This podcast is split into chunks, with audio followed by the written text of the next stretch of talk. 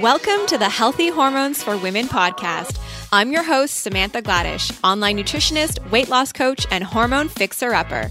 I'm excited to bring you a weekly dose of information and inspiration, sharing with you simple and effective strategies from health, wealth, and all things personal growth. Get ready to become the master of your hormones and experience vibrant health to live a life of more power and possibility. Welcome back everybody. I hope you guys are doing amazing. It is 9:30 in the morning. I'm sitting here recording this podcast and I'm looking outside and guys, it just got like creepy and ominous outside. It just all of a sudden got super super dark and I heard some thunder, so I think there's a storm coming. But this damn weather, it's like one day we get sun and hot weather and then the next day it's cold and cloudy and rainy and then sun and then rain and just, oh my god it's all over the place. Like i just want it to be warm and sunny out on a consistent basis. I feel like we're experiencing all four seasons in a 24 hour period. Like it's crazy over here. Anyhow outside of my weather rant I want to talk about deliciousness for a second because I don't know if you saw me share it last week. My tahini mocha cookie bars. The recipe is over on my Instagram, so come find me there at Holistic Wellness Foodie. The recipe is delicious. It's a no bake recipe, which I love because it means it's so easy to make and very little cleanup and mess. So, which is the best way to bake, right?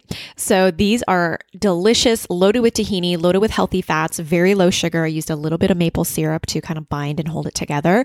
I use the Vital Proteins collagen creamer in mocha, which is what kind of gave it this next level flavor. It was so good. They did not last very long in our home. We ate them pretty quickly, and I highly recommend you go make them. And tahini is loaded with calcium. Tahini is basically just ground sesame seeds, and they are great. They're loaded with calcium and a great plant based way to get in your calcium. And it's just so delicious. I had this whole jar on hand and I was like, what am I going to do with this? So I just kind of got creative and made these cookie bars. So the recipe is over on my Instagram, but you can also find it over on the website. And we've got our paleo brownies up there as well, which is made with cassava flour. So lots of great recipes and deliciousness over on the website. Be sure to check it out at holisticwellness.ca. So today we are diving into the luteal phase. And it's a question I get asked a lot in my practice because many women are dealing with short cycles. So I get asked a lot how do I lengthen my cycle? How do I lengthen my luteal phase? And it's so important to have a cycle that is anywhere between 25 to 35 days on average. If you're below that 25 day period, then you are probably having low progesterone production. You might be having issues going on with ovulation, which can lead to miscarriage and fertility. And especially fertility, not getting pregnant in the first place because you might not be ovulating. So there's a lot of things to cover when it comes to your cycle, of course, overall. But today we're talking specifically about lengthening your cycle. So if you do have a short cycle and your cycles last, we're talking about your entire cycle length. So, from the day you menstruate to your next period, that's what I'm talking about. I'm not talking about how many days you bleed for. We're talking about your actual cycle length. So if your cycle length is less than 24 days and you're getting your period like every three weeks, or some women are getting it every two weeks, then we know we've got something going on with your luteal phase. So, what exactly is the luteal phase? Basically, this is the third phase of a woman's menstrual cycle. I like to break the cycle up into four phases. I mean, technically, we have just our follicular phase and our luteal phase, but I like to break it up into four phases. So, your first phase is your follicular phase. This is day one of your bleed, of your menstrual cycle. And then about 14 days later, give or take, you have ovulation. And then after ovulation, you have your luteal phase. And then after that, you have your menstruation your period, which is technically your follicular phase. But I think for just ease, it kind of makes more sense to break it up into four phases. At least that's what makes more sense for me. Oh my God, I don't know if you can hear the thunder right now, but it's super loud. And I hope it's not distracting you guys. It's funny actually, because since being in the house, sorry to interrupt the podcast, but since being in the house, there's obviously so much more noise that comes through on the mic. When I was in the condo, it wasn't as bad. Like I felt more secluded, but you can hear so much more of the cars going by and all kinds of stuff. So, anyways, I don't know if you heard the thunder, but it was pretty loud. All right. So, the luteal phase. This is basically the time between the day after ovulation occurs and the day before the start of your period. And it is during this time when progesterone levels will rise in your cycle. And it's also when fertilization and implantation occurs. So that's important if you obviously want to get pregnant. So once ovulation occurs, your progesterone it rises thanks to what's called your corpus luteum on the ovary. And this is basically a temporary endocrine gland that forms from the follicle that released the egg. So the health of the follicle and the health of the corpus luteum. This plays a really big role in how much progesterone you actually produce. And how much progesterone you produce will determine essentially how long your luteal phase lasts. I think some people say luteal. I say luteal. Anyways, tomato, tomato. That's what I say. So, this is because progesterone will hold the uterine lining in place. And then once the lining basically it drops, this signals to your endometrium that it's time to let the lining go. And that's how you get your period. So it's the letting go, it's the shedding of this lining that is what brings on your period. And that's why you bleed.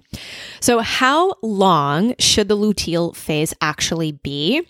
So I mentioned that your cycle length typically should be anywhere between 25 and 35 days. We typically hear on average a cycle is roughly 28 days. I know for me, mine is like always on the ball 28 days, maybe 27 days, but I'm super regular.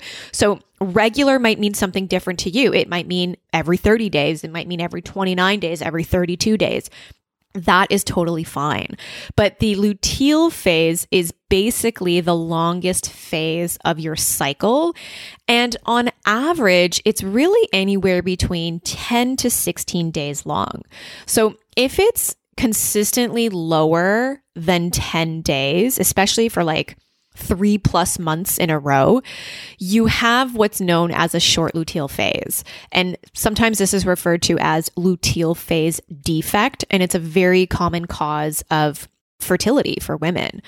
So, because a fertilized egg can take you know, anywhere from 10 to 15 days after fertilization to actually make it to the uterus and implant into the uterine lining, it's key to really pay attention to how long this phase of yours lasts because if it's less than 10 days, it's not giving the egg sufficient time to actually make it to the uterus. And this is what can often happen with an early miscarriage.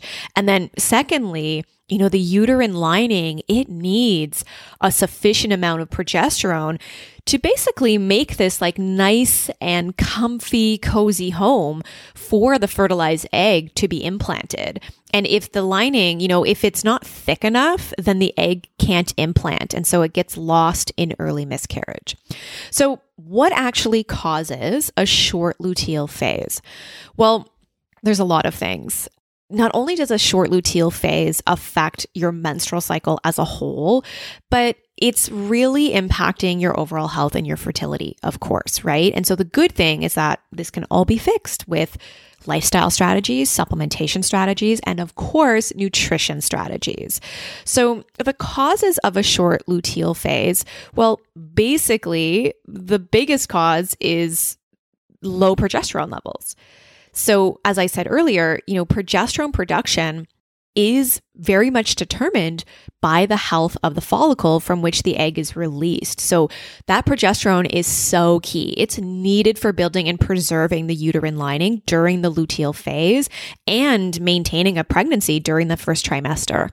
So if your progesterone does not elevate enough after you ovulate, or if it happens to drop down low too soon before your period, then you may have what's known as luteal phase defect.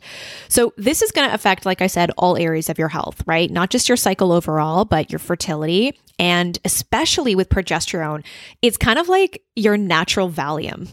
It's so great for anxiety and depression and moods, and it really does keep you calm. It's incredibly calming to the nervous system. This is why I call progesterone the fat cat hormone and why I call estrogen the sex kitten, because estrogen is really what gives you this sexiness, this energy.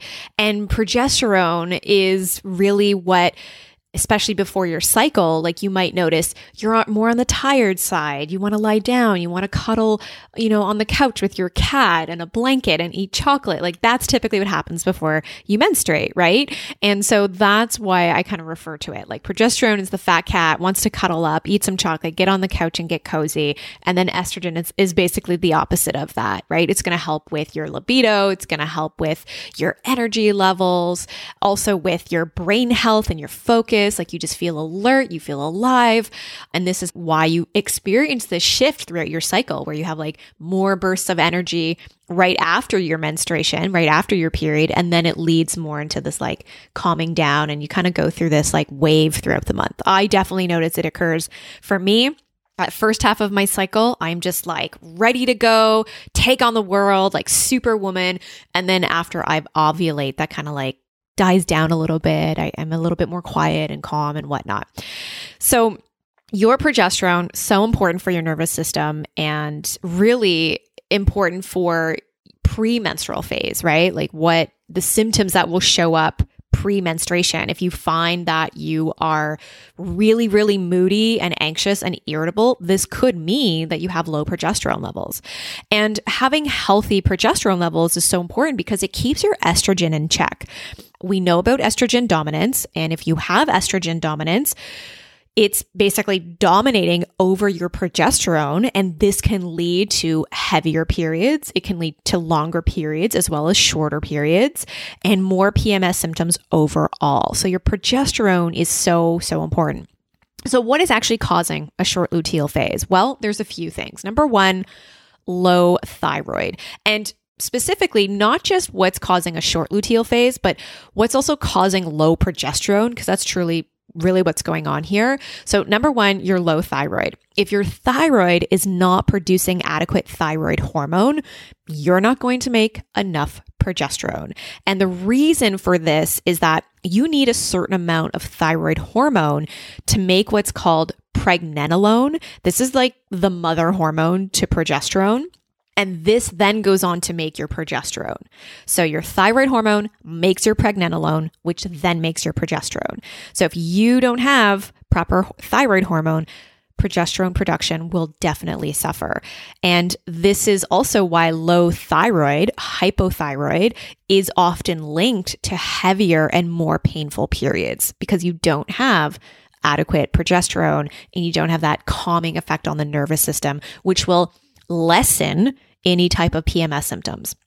So, other causes of low progesterone, stress, obviously, this is a really big one. If you are chronically stressed, your adrenal glands will produce too much cortisol. And you might not really think like there's a connection between your stress and your cycle or cortisol and your progesterone. Like, how does this, what does it really matter if I'm stressed at work and stressed in my job and relationship? Like, how is this really impacting my cycle? Well, it impacts it in such a huge way. Everything is interconnected. There is a connection between cortisol and progesterone. They are very intimately linked. So cortisol's production comes first before any other hormone production in the body because cortisol is basically like a life and death hormone. You need it to survive. And if you are dealing with some chronic stress, day after day after day, you need that cortisol to keep you going, to keep you alive. So if you have chronic stress going on, everything else is going to shut down because cortisol becomes the star of the show. So cortisol and progesterone, they kind of compete for the same hormone production pathway in your body. And like I said, cortisol is the star of the show. So it's always going to win because the body will prioritize the cortisol over progesterone production. So stress will lead to low progesterone production and short luteal phase, and also more PMS symptoms. And then ovulation, right? What else can cause low progesterone and short luteal phase? Well, ovulation from an unhealthy follicle. So after ovulation occurs, the follicle in the ovary becomes the corpus luteum, which produces the progesterone. So essentially, like I mentioned earlier, ovulation is the catalyst for progesterone production right? We need to ovulate in order to have healthy hormone levels. So if you're not ovulating regularly or your follicle isn't healthy, then you're going to have inadequate progesterone production. So those real three things are kind of the main causes low thyroid, stress, ovulation from an unhealthy follicle.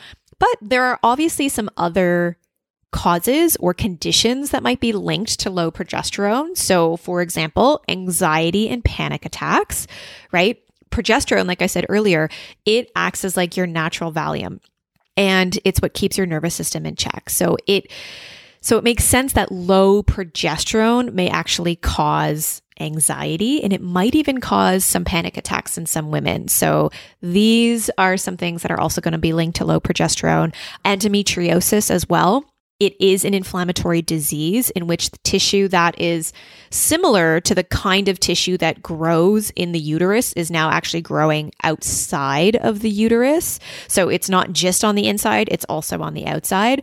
And studies have found that women with endometriosis tend to have lower progesterone levels overall and a short luteal phase. So, definitely something to look into especially if you feel that there's issues going on with your uterine lining. If you've been having pain down there, then something to go check out and rule out endometriosis. So, these are just some other issues that are linked to low progesterone. Like I said, anxiety and panic attacks, endometriosis, even PMS, right? PMS has over I mean, there are literally like hundreds of different physical and emotional symptoms that are related to PMS, and every woman experiences PMS in a different way, but it can also be linked to low progesterone. Okay, so you're probably thinking, well, how the heck do I fix this? I have a short luteal phase. I have a very short cycle. What do I do to support my progesterone levels and increase my cycle length? So, number one, you guys know, obviously, as a nutritionist, it's all about your diet.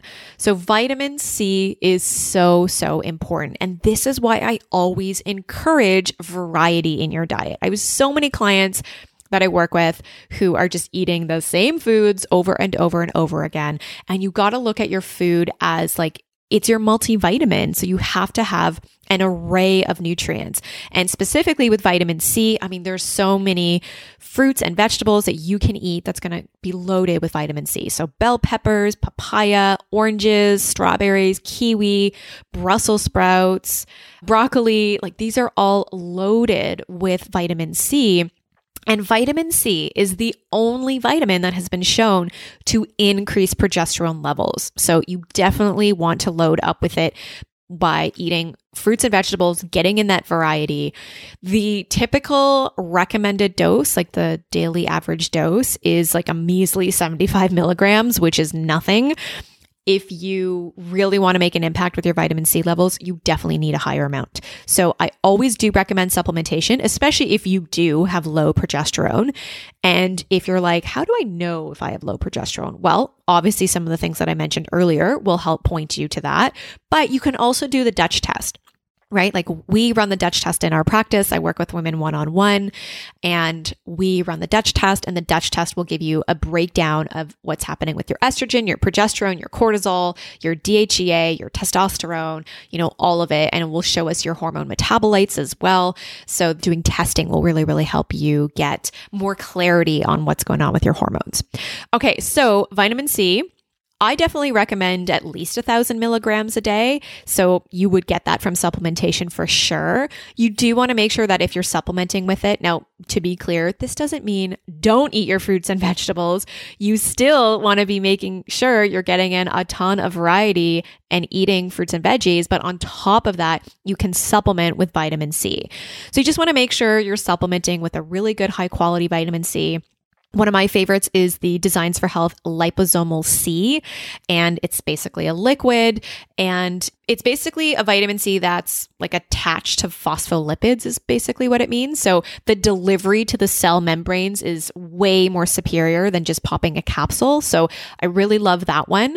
And if you overdo it with your vitamin C, like I've definitely had colds and flus and I've like loaded up on vitamin C, three, four, five thousand milligrams. It's a water soluble vitamin. So any excess will basically be excreted through your urine, but you don't need to take that much every day. But if you do feel like something's coming on, there's there's no harm in kind of boosting up your intake for a bit. So vitamin C so important, getting in those veggies really really key. And the next up your leafy green veggies. Yes, so key. Your spinach, your Swiss chard, your collard greens, your kale, mustard greens, these need to be included every single day. I'm going to say that again. These need to be included every single day. And I can promise you, as you start to increase your intake of leafy green veggies, you will quickly feel a difference with your hormones and your cycle. Like it is literally the simplest thing you can do.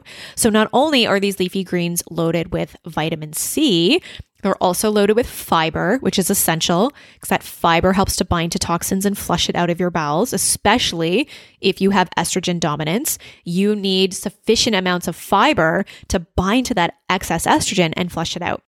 So, not only are they loaded with vitamin C, but they're also high in B vitamins, which is so important. And they're loaded with many minerals like magnesium and calcium, which helps to raise low progesterone. So get in your leafy greens. There is like no if, ands, or buts around this one. You got to eat them every day and really focus on getting. I'd say like three to four cups at the very least of maybe a mix of cooked and raw and raw leafies in your diet every day. So that's pretty easy to do. Like we eat a pretty large salad every single night with our dinner. And sometimes we also have some grilled veggies on the side as well. I might like grill up some zucchini or I might even saute some bok choy. So we always have something green with our dinner. And then same with lunch. I pretty much have some kind of vegetable, whether it's another salad or something that's grilled or sauteed. And then with breakfast, it kind of varies in terms of what I eat. Like I might have a smoothie, but then I can throw in some spinach, I can throw in some kale. Like that's pretty easy to get a really big serving right at breakfast. And if you're eating eggs in the morning, you can make a quick scramble or an omelet and throw in some leafy greens in there. So it's really, really easy to get veggies in at every single meal. So you got to do it if you really want to support your hormones. Okay, next up is your omega 3s. So, your halibut, your sardines, your wild caught salmon, even things like walnuts and chia seeds. You know, these are all really, really high in those omega 3 fatty acids. And these are super important for your brain health, for your heart, for your hormones, all of it. So, I personally love the Designs for Health Omega Avail. It's a really high potency one. I think it's the Omega Avail High Po. That's what it's called for high potency. And so that one's really, really great. And then I also love the smoothies, the designs for health. I forget what they're called, but it's basically like a omega-3 smoothie. I've definitely talked about them before because they are so good. It's the Omega Avail smoothie. Okay, that's what it's called. I just searched it up real quick. So the mango peach one is so damn delicious. Like it's really, really, really good. So if you are unsure about taste and you know flavor and all that kind of stuff you might want to start with that there is a citrus sorbet flavor and then there's the mango peach so i just i'm obsessed with all things mango so that one is so delicious but again you know taking it in supplement form especially the high potency omega avail you'll just get a much higher dose you might go through the smoothie one pretty quickly but even if you have kids, like that is by far the best way to get their omega 3s in because it really does taste delicious. So, the reason I love it is not just because of the flavor, but it's the texture. So many people who go and take fish oil just don't love that oily texture. So, with the Omega Avail smoothie, it's basically like a smoothie texture. So it's really, really good. So if you're trying to get your omega 3s in for your kids, that is by far one of the best ways to do it. So check it out we have all the designs for health products over on our shop page, shop.holisticwellness.ca. And for all of you in Canada, you can order directly off of our shop page and you can use the coupon code SAVE15. S A V E 1 5. So we've loaded them all up onto our shop page because number one, I use all the products and all of my clients use them. They have such high quality and high potency. So they're really, really wonderful. So you can definitely go over there and check them out. And if you head on over to the shop page, even if you're in the US, there is a link at the very top that says click here to check out our US store. You can also shop Designs for Health in the US. So they tend to be a little bit more on the pricier side because their quality is so incredible and that's what you want in a supplement. So that's why I am offering the Save 15. Go over there, get your order in, save your 15%, and definitely load up on your liposomal vitamin C as well as your omega 3s and Next up, I want to talk about B vitamins because these are so important. So you're not only getting your B vitamins from your leafy green veggies, but you can supplement with a good quality B complex. They have a profound effect on hormonal health and specifically your B6 has been found to be the most effective on the luteal phase. So you do want to make sure you get a B complex that has the active forms of your B vitamins. So this is why the Designs for Health B Supreme is really, really great because they're all active forms which will help with the bioavailability of the supplement. So those are wonderful. So again, Save 15, you can load up on your liposomal vitamin C, your B vitamins, and your omega 3s. Okay, so going back to diet for a second, we talked about leafy greens, we talked about vitamin C rich foods, your fatty acids, your omega 3s, and next up, your dietary cholesterol. So important. So, all steroid hormones, including your progesterone, are synthesized, like I said earlier, from pregnenolone, which is derived from cholesterol. So you need to make sure you have adequate consumption of dietary cholesterol in order to produce your hormones. So organic grass-fed animal protein, pastured eggs, grass-fed butter, these are all incredible sources of dietary cholesterol. So do not be afraid of eating it. Okay, so some other supplements. So I talked about vitamin C and omegas, B6 specifically, but taking it in a complex form. Selenium is a really, really great mineral. It's a potent antioxidant and it helps protect the thyroid from heavy metal exposure, but it also really helps the thyroid convert the T4 into T3. And this is so essential because it will also help to decrease antibodies that are often raised in those who have Hashimoto's, like myself. So, selenium is definitely one of my number one go tos. And you have to have healthy thyroid function for healthy fertility and healthy menstruation. And it's also really important for men as well. So, if there's any issues, specifically with men and infertility, then selenium might be one of those supplements for them to include. And specifically for women, selenium is seen in really high quantities in the follicles where it appears to be required for healthy follicle development. So, really get your selenium in, and you can obviously take that in supplement form. I think the standard dose is roughly 200 micrograms. So, definitely, you know, include that, especially if you have thyroid issues and low thyroid function and high antibodies. All right, next up in terms of supplementation is phosphatidylserine.